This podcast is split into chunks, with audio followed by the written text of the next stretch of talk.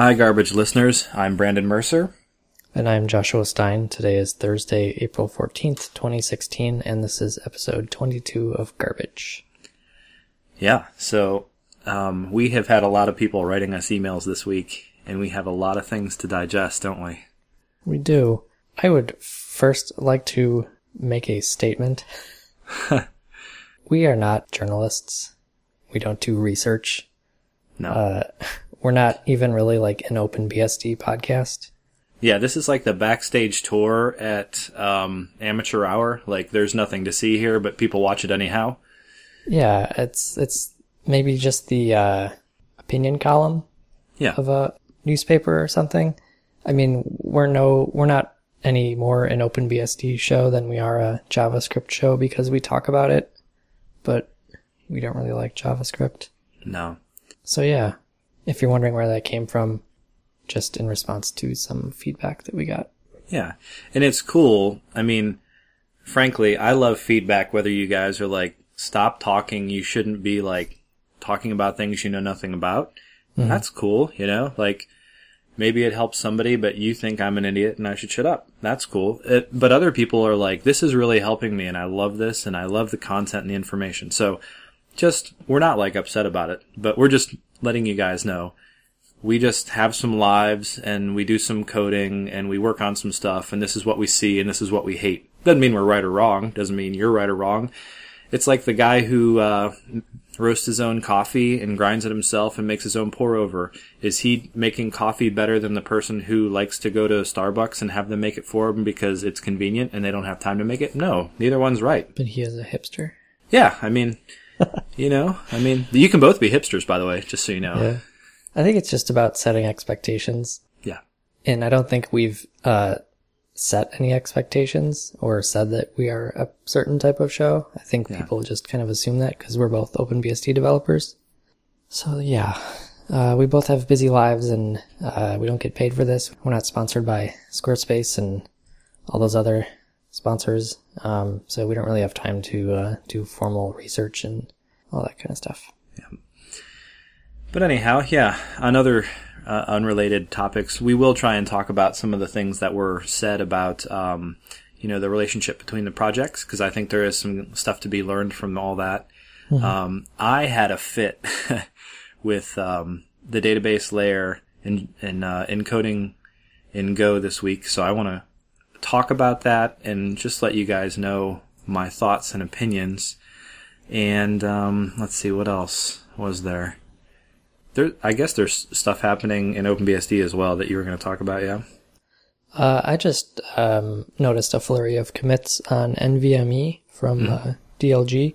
Nice. And I thought, hey, that's like a new thing, right? Because I've seen uh, when you go to order a ThinkPad, you yeah. sometimes get the option of an S S D or like a N V M E S S D. Right. And I thought, like, wow, that's like fancy new technology, isn't it? Um, so that's cool that OpenBSD is getting support for it. And then I went and looked in the the old C V S web and right. looked at the driver to see the history of it. And that driver actually started two years ago. Hmm. Uh, D L G started working on it. And I thought that was pretty weird that he uh, started on it and then kind of took a hiatus. And now he's back to working on it. So I sent out an email to him and I said, I guess this is research, isn't it? Yeah. But uh, I was just curious, like... Uh, what was going on with it, and he said that um, it's basically working, and you can use it. Uh, he's just, like, working out some minor bugs, and um, he has one corruption issue with a particular device, mm-hmm. so maybe don't run it uh, on your production server that houses all your baby photos and such. Yeah. Um, but he's uh, working on it, and it's uh, pretty fast, so that's cool.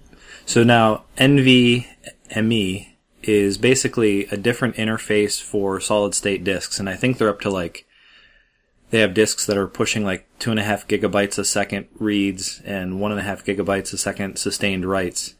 And so I don't know too much about this, but I know it's uh, basically a performance thing for solid-state drives, right? Uh, yeah, so there's, like, no SATA controller. That's right. So um, it's kind of more direct, I guess. Um, but in typical OpenBSD fashion, we kind of um, put a S C S I layer on top of it, mm-hmm. so that everything that uh, can talk S C S I can just see it normally, which is neat. So, yeah. Um, the one bad thing about it is that uh, I actually saw this in an unrelated thing today, that the power consumption of N V M E devices is quite high. What? So, like, there were... Um, it was like a benchmark, and it was a whole bunch of S S D drives and then like an N V M E drive. Hmm. And maybe it was this particular one, or I don't know, but it was almost like twice as high uh, power consumption as a S S D, even under like idle and heavy load. That's kind of unfortunate, because one of the things about solid-state drives is they were about half the power usage of a spinning disk. Mm-hmm. And in addition to the heat being much lower... Uh, your battery would last a, a while longer from that, so... Yeah, so I don't really know too much about it, um, other than these random things that I've seen. Well, it's cool to see that stuff going in. Yeah, um, so D L G was... Uh, he said he would like some hardware that he can physically remove from a box, so he can easily work on hot plug support. Yep. Um, and I don't think he's made like a formal request for this yet, but if you have any spare N V M E hardware... that you could throw at uh, D L G, um, maybe even on loan. That would be neat. Yep. Yeah, he's a good guy. He does a lot of good stuff all over the all over the operating system, a lot of networking stuff, and this as well. So anything you can do to help him out helps everybody out. Uh, and I think that is all the OpenBSD news that I had. Uh, I haven't been paying attention to things very closely this week because I have had a hectic personal life. Yeah, I know how that goes. I, I've been following on uh, the mailing list just a bit. I know uh, I'm trying to get around to reading some diffs and uh, okaying a couple things here and there, but mostly I've been uh, very, very busy myself. So um, there are tons of cool things happening across all the B S Ds. I feel like we didn't really do it enough justice this week, but uh, if you... I think there's a Twitter account that basically tracks source changes and ports changes, so if you guys are really interested to see what's happening, that's where to go. And we will continue to try and provide some more insights when there are big things happening and cool things happening. And uh, certainly on B S D Now, mm-hmm. they are more of a news-oriented podcast where they yep. uh, follow this stuff closer than we do. Yep. So what else is going on, friend? Well, I don't know. Um... I had this Go thing that I wanted to talk about, All right. and I and I feel like until I get it off my chest, I won't be able to focus on anything else. All right. All right, so you know I'm a fan of Go. I'm a fan of the tool chain. I'm a fan of the features that the um, tool chain provides, um, the source code coverage in your tests, the built-in testing and benchmarking, and all this stuff. I love how it compiles down to a binary, and... Um, You just stick it on your server, and voila, it works. And um, but the thing that I've been having that's just really driving me up a wall lately is um, the libraries for encoding JSON, decoding JSON, and um, accessing the database. And my problem with this is databases are fun, so... Nulls are different than empties, and I guess that's really not a database thing, but it becomes more fun when you define your um, data structure in Go. And they have all these S Q L, like null string, null int, null int sixty-four, null everything. And what happens when you populate that data from the database table is you basically get the option to uh, to evaluate this um, S Q L null type to see if it's valid or not. If it's valid, you use the value. If it's not, you say that it's empty. And uh, that's not so bad. I get where they're coming from with that, and it makes sense to me. The problem is, is when you go to take that same data that you just got out of the database, and you want to encode that into JSON and send it back to your web browser. And what winds up happening is you send a whole bunch of the null type objects back instead of the value for a particular field. And I said, wait a second, there has to be a better way to do all this. So what I started doing was, in my data structures, I would say like this is a pointer to a string, uh, because coincidentally, if you have a null or a nil in your database, a null in your database, Go converts that to a nil, and you can have a nil pointer. Uh, you can pass that into the JSON um, encoding, and it'll ship back out to the browser, and everybody's happy. There's really no issues with that. The problem kind of comes in when you get into things like int sixty-fours, because you don't want to say like, oh, this is a pointer to an int sixty-four. It's a foreign key relationship between these two tables. But um, at any rate, that's kind of where I've hit a crossroads, because um, you need to check what comes out of the database before trying to populate it onto, you know, an int field in your data structure. And so that's not too terrible because, you know, you have a couple checks. I feel like that's my happy medium. Um, but I have a, an entire application worth of um, JavaScript that normalizes that um, S Q L null type that was being returned back from the application to pull the value out, rather than having a wonderful developer do that in the application layer. So anyway, it was uh, it was kind of a pain point for me, and I'm and I'm also having the other problem where I get a request in, I decode it, and I you know populate my data structure, and I go to persist it to the database, and you know certain types of values don't like to be null in there as well, so it winds up breaking things. So you have to validate some things a certain way, and then um, write things to the database a little bit more carefully than I, I guess I'm used to with something like an O R M, or even in Java. It just seemed like it was not as much of an issue, but I don't remember us. Well, the difference was we weren't going straight from the database model to, you know, encoding a JSON response. Mm-hmm. But anyway, that's my pain point. It was just a library thing. I don't know that um, the S Q L tools in Go are terrible, and I don't know that they're like fantastic, but um, the JSON library definitely leaves a little bit to be desired um, because of performance. And then you start implementing like the marshal and unmarshal methods for a particular data structure, and then you you know all these problems kind of go away, and you can solve the performance, but that kind of feels a little bit like a bit of work as well. So that was my complaint, and that's my sticking point. But uh, all in all, it's not too terrible. Are there uh, like competing JSON modules for Go, or is there just everybody uses the built-in one? There are competing ones. Um, I'm what I'm talking about here is the built-in stuff. All right, because then like. I know in Ruby there's like a dozen of them, and every time you use one, you like fetch a dependency of some other project, and they're like, no, I'm using this specific version of the JSON thing, so you gotta use that. And then there's like a meta module, mm-hmm. so you use this interface, and then it, it dynamically picks a JSON backend that you have installed. It's such a pain in the ass. Yeah. Um, that's why I kind of like the, from what I've seen of Go, is that they're, They have a lot of stuff built in, and they're trying to make that stuff the best so that people can just use that. And and yeah, exactly. And that's what I see too, like the H T T P libraries. Um, Brad, um, I want to say Fitzpatrick, he went through the H T T P library, profiled it, and basically started at the top of the list and was like, oh, I can make this faster. Oh, I can make that faster. And just went through and improved the performance. And I think similar things have happened in, in the other libraries as people use them and things get fixed. Um, you know, they're made a little bit more performant.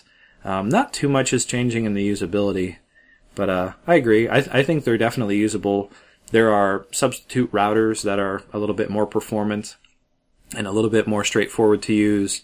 Um, but the built-in stuff is just so adequate for for most people that unless you know you need something different, you should stick with the built-in stuff as far as I'm concerned. Mm-hmm. How do you iterate over JSON stuff in Go when you don't really know what you're looking at?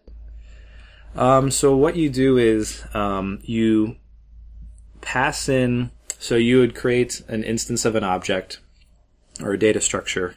Um, it might be a map. It could be um, some data type that you've defined, and you pass the, a pointer to that into a decoder, and then you pass the data into a Marshall function, and then that will um, marry that data as best it can to the data structure that you passed in. So it has to inspect the data structure in order to do that, obviously. And then you get, um, you know, your object or your data structure has whatever data you passed in there populated to it out the other side. And if it doesn't know where to put something, it just doesn't do anything with it. Right. So, so you have to know the format of the thing that you're parsing. That's right. Yep. Ahead of time. So how do you, how do you fetch something like from an A P I when you don't know or care about the format of it? You can't just like iterate and say like, oh, that's, this is now starting an array, or this is a, a string value or something like that. Yeah. Well, I'm a little torn on this. I don't know that I've done the best thing here, but, um, for the, for the purposes of the A P Is that I've implemented for my use, um, I define incoming messages as a map of string string, um, or I, I define it as a map of strings interfaces. So you could pass in like the name is a string, and then you could say like the age is twenty-three, and that would be an integer or something like that. Um, so my incoming stuff all goes into a map because I need to authenticate the request, and I need to um, calculate a M A C and all this other stuff. So inbound stuff, that's what I do. Do I know that that's the best way to do it? Not necessarily, but it's what what's working now. And then on the way back out, I return back um, the predefined data structure that we agree on, which is basically like an A P I result, and it has like a status code, a list of results, a message on it that says like stat- status success or whatever, and then there might be some other kind of ancillary messages. But that's what I do, um, just to keep things simple. And that works for the most part. There have been some cases where Um, I'm posting in just a ginormous amount of data because it's much faster to send in, you know, fourteen hundred inquiries in a single request than it is to, you know, make fourteen hundred round trips. Mm-hmm. So in that case, um, this is a, well, to be clear, the public facing side is a map, and then this internal stuff, once I know what that particular request is, I'm building other A P I calls in, and I can define the data types there. So, um, for me, I know that at that point I'm building a particular query into another system, and so I build a, the data type to go with that particular query, and then voila. So, for instance, my A P I would say like slash API slash get slash eligibility or something like that. And that um, particular route will map to a handler, and so that handler already knows I'm going to get an eligibility data structure. So it can unmarshal and whatever the request. I think I said that right. Yeah. The only the only time I had an issue was the authentication layer, because it tries to authenticate a request and it doesn't know what it's looking at, if it's looking at a map or a, a complex data type or structure. So that was the only time I had an issue. Was that a crazy way to say all that? I think it was pretty crazy. Uh, I kind of followed it. I guess I'm just used to uh, being lazy in Ruby when you want to just like parse a whole JSON blob, and then you're not too particular about about what's in it.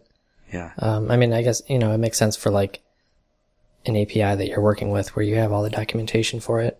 Mm-hmm. But to like write something quickly or whatever, where you just want to parse the JSON and walk through it and grab something, seems like it would be tedious to have to map out everything that's in it.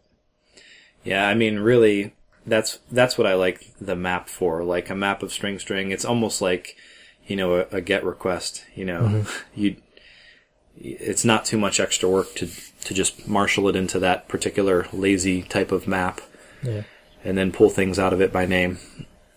All right. Do you feel better that your chest has been unburdened? I, I think so. All right. For the most part, I'm enjoying writing Go right now, and I've been working on a lot of cool stuff and getting a lot of cool things going, so it's been rewarding at, at the very least. So, all right, so what else is going on? Not really a whole lot, I don't think. I think that's basically it. All right, I guess we're done. Cool. I have actually not really been focusing on computers for the past week. Oh, I don't blame you there. Yeah. And uh, I'm going to Boston this weekend. Ah, you going to park the car? park the car. Um, my brother is racing in the Boston Marathon on Monday. Oh, cool stuff. So I get to deal with the T S A, which is always fun. Yeah. Tell him you uh, you refuse the body scan. Oh, always. I don't. I've never gone through that uh, the porno scanner, as they're called. Yeah, yeah.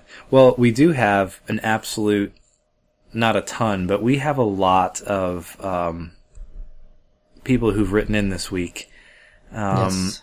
Some of them are asking questions about. Well, first off, you guys are fantastic for taking the time to write in and let us know. Um, one of the things that I probably should touch on in greater detail at another point is um, Stefan Sperling, the guy who worked in the drivers for I W M um, and I W N. We talked last week about the history of it, and he took the time to uh, write out in great detail exactly what happened. Um, and he said, um, all this information is public already. Uh, it's just not collected in one place. So he said, absolutely make it available on the show, and we will do that. Um, so we should probably take some time to go over that, uh, maybe at a later date.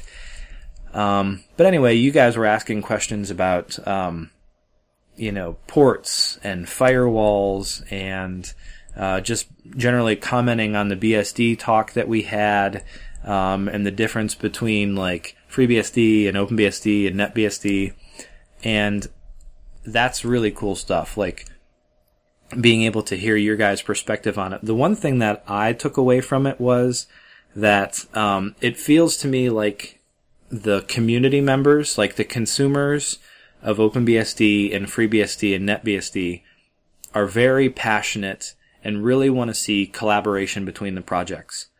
And they want to see, you know, hardware acceleration for graphics cards, and they want to see network adapters run faster, and they want to see packets cross the ether faster, and they want everything, like they want Z F S and storage to happen across the board, because it sounds like you guys are a consumer of OpenBSD for one uh, particular niche thing, and you're a consumer of FreeBSD for another niche thing, and you want to see some more overlap. And um, it seems to me like the people who are actively involved in the projects um, kind of are are at a little bit different place. This is just my personal opinion, again. Um, and I think that what that says is, you know, the projects are different. Um We have different goals. We are run differently. Um, Michael Dexter emailed us, and he's like, look, these projects are not run the same way, and they're not. And um, while I think that there's perceptions about, you know, uh, exactly how things are run, like ours is completely socialist, and ours is completely dictatorship, and ours is completely whatever, I think there's probably a little bit softer ground in between those, um, you know, um, polar, you know, standpoints, but they are run different, and it may not be a, like a dictatorship in one and a, you know, democracy in another, but there things happen differently between those projects. And I think that um, as a group of developers, bringing those two things together is is really really um, a great challenge. It's a challenge socially, and it's really tough just to run the project in and of itself. When you have sixty developers coming in from around the world, and they want to write code together, and you say, look, here's what you're tasked with. Here's how we do things. Here's, you know, bringing developers up to speed, getting diffs submitted, testing things, and all that stuff. It's a huge amount of work, um, just for a single project to do that. Now you're talking about two projects that are very different, and who are working on different things, and who are run different. And, you know, you're asking for collaboration. And that just isn't where the collaboration pieces happen. You know, you don't bring those two big bodies together and say, yep, work together. We want to benefit from this. What usually happens is there's a single user in each, or developer in each community, and they say, hey, this is pretty cool. I find this interesting. Uh, I want to look at how FreeBSD did it. And they look at the driver, and they look at the code. They might reach out to the developer. They might get some feedback. And then they'll start to see how that would fit into OpenBSD as a project, because Um, there might be licensing issues that are different between FreeBSD and OpenBSD. There might be design decisions that we have to take into account because OpenBSD's U S B stack is completely different, or the way we are handling interrupts in a particular place of the kernel is completely different, or you name it. It, it there's so many things that have to be given consideration to. So even though the work is already done, um, you know, maybe forty percent of that translates over into, you know, code that we can use in our kernel or in our project, and, and vice versa, the same thing. So, um, anyhow, I figured like, I, I wanted to say that because, um, as a, I'm a consumer of OpenBSD as well, and I have limited exposure with FreeBSD, but I know that it sounds like you guys use both of them and you have, um, you know, you're solving different kind of problems with them. And maybe technology just isn't going to be a, a, a one-stop shop or a one-size-fits-all kind of solution. Um, maybe OpenBSD is going to have its strengths where you have to use OpenBSD, and maybe FreeBSD is going to have its strengths where you just have to use FreeBSD. And I understand that that puts a more of a burden on you as an administrator or as an end user, because you have, you know, different types of systems with different types of administration and different types of tooling. But um, maybe that's as good as it gets um, as far as those things go. But anyway, I was I went on that big long tangent to talk about, you know, Michael Dexter, you know, basically, you know, he said, look, you know, these projects have tried to collaborate. And I, and I agree with that. And I don't really want to get too hung up on it, but I did want to talk a little bit about the viewpoints, because there's a user viewpoint and a developer viewpoint and a project viewpoint. And maybe the best thing to do is say, well, how does this happen better? And so I'm telling you what usually happens in my mind, what I see happen between the projects. And maybe that's where we need to facilitate things a little bit better, because it might, it, it would be a very big ask, in my opinion, to have these two projects, you know, collaborate on that kind of scale and on that kind of level. It needs to happen outside of that, you know, some guy sitting at home and he says, hey, I want to get N V M E working in FreeBSD. And so he starts to pull that in, and what does that look like? So my opinions, and I'm curious to hear your guys' thoughts on that. And I'm actually kind of curious what you think, J C S, about what I just said. Well, uh, so another guy, um, he just signed his email, Dan, um, was talking about, uh, a similar thing about collaboration and stuff, mm-hmm. and about importing the in, the Intel graphics stuff from Linux. Yeah. And how it's basically being done three times in three different projects. Um, yep. In Dragonfly uh, by Francois, in OpenBSD by J S G and Katenis, and in FreeBSD by somebody, I don't know. Yep. Um, and so it would be neat to get all three of them together, and maybe even someone uh, that works on the code in Linux, um, to basically just talk about it all and say like, oh, like, cause I think Dragonfly is the furthest ahead as far as, um, catching up to Linux, mm-hmm. and maybe OpenBSD is second and then FreeBSD. I don't know. So it would be interesting or helpful maybe to have the Dragonfly B S D guy, um, talk to J S G and, uh, the FreeBSD people about the th- issues that he ran into, um, catching up to Linux. Yep. But I think realistically, it's not like a, I think it's just a manpower thing. Right. Like J S G and Katenis, like they work on it, but there's a lot of code to merge. And because of the differences between Dragonfly and OpenBSD, it has to be, there has to be more work there. Like it has to be different stuff that's only specific on OpenBSD that the Dragonfly guy is not really going to be able to help with. Um, and there's a ton of code and a ton of Git commits, and I I don't know if he does them like one by one or in chunks or whatever, but um like you were saying, it's it's only a few people, and so it's just uh, an issue of time, I guess. Yeah. And I think sometimes that's actually harder when you increase the scope of the problem to say, well, how is so-and-so going to solve it, and how are we going to solve it, and how are they going to solve it? Whereas if you just say, how am I going to solve it? And then you solve it, and then another person will say, well, I'm going to have to change this because we need to address that issue a different way. Mm-hmm. And I, and I mean, I, I don't do that kind of I mean, those things are huge. Like when you, when you talk about that kind of stuff, it's a huge task. So then when you increase the scope threefold or, or even double it, you know, I think you're putting even more burden on, you know, those three people. That's my opinion. Um, they might think differently of it. Um, I've talked to Mark and, um, J S G and, and they don't have any animosity about things. I mean, they just read the code and pull in what they can use and say where the problem is and try and come up with a way to fix it. And I think that, you know, that's what takes the time. They say like, oh, well, we're going to have to figure out a way to do this before we can do that. And the next project says, well, not only do we need to do that, but we need to do the other thing too. So, you know, sometimes the overlap just, I think, is more of a burden or creates more work than it brings benefit. Yeah. I think the B S D projects are very, very different. Like, think about uh, when you um, have a project with, you know, ten thousand, twenty thousand, thirty thousand commits to it.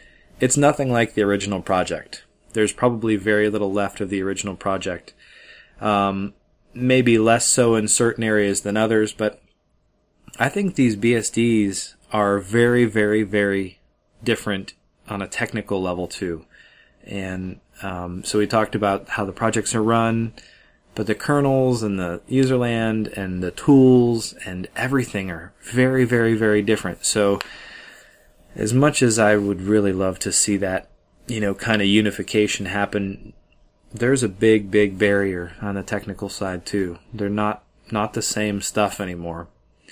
And, um, especially, you know, we talked last week about performance. OpenBSD says, well, this is a very minor performance hit to be able to have malloc do this particular security feature for A S L R and all this kind of stuff.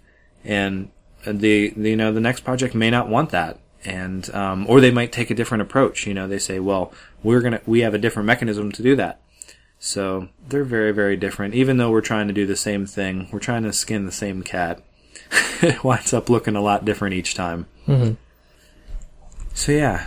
Oh, and all right. So we've we've said this before. Of like, um, we're not going to be like a, a help show. You don't want our help. You just want to hear us complain about things. Trust me. Um, but there was somebody asking about um, D M Zs and firewalls and using P F to do that stuff. Mm. Um, they're the the only thing I can offer for that is if you have a few network interfaces, take a look at the um, examples. There's like uh, example configs, pf dot conf, and all that kind of stuff, and they have uh, V P N examples and all this, all, all that kind of stuff. Most of what I have is directly from that. Like, I'm not some networking genius, and I don't go out there and write my own configs from scratch because I know what I'm doing. I start there, and I change what I need to change, and that's a really good starting point. So have a look at those docs. Um, the P F documentation is really good, and the examples are uh, really good in there. So start there with that um, particular P F D M Z wireless kind of um, uh, configuration that you want to set up for your home office and all that kind of stuff. If there is ever a uh, conference for P F, it should be called P F dot conf. That's all I have to offer. I like it. Yeah. That's awesome stuff. So I think that's really all we had to talk about. A lot of uh, people emailing in and us replying to uh, the bulk of those emails by covering the topics we did. And um, just thanking you guys. It's been fantastic to hear from you each week, and we'll continue to do our best to put together great content. And um, we look forward to hearing from you Uh, each week. It's it's been great. So that's it for this episode. Yep. Uh, if there's anything you'd like to, you just said this. Yeah. Basically. But if you'd like, if there's anything you'd like to hear us talk about, and if can you guys tell that this is scripted? I have it written in our uh, little C R M thing here. It takes us four hours to record this. We script everything out and plan and research. Yeah. We're too honest for that. If there's anything you'd like to hear us talk about in a future episode, you can reach us on Twitter at Garbage F M. And through our website at garbage dot f m. Brandon, where can people find you? You can find me on Twitter. I'm at NoMercyMod with a K N O W. And I'm also on Google Plus from time to time.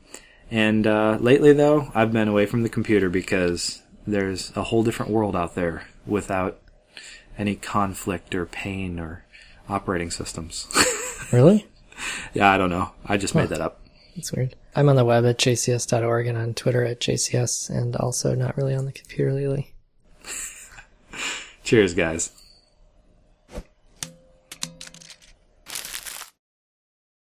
You're listening to Garbage, where we talk about technology, usually garbage.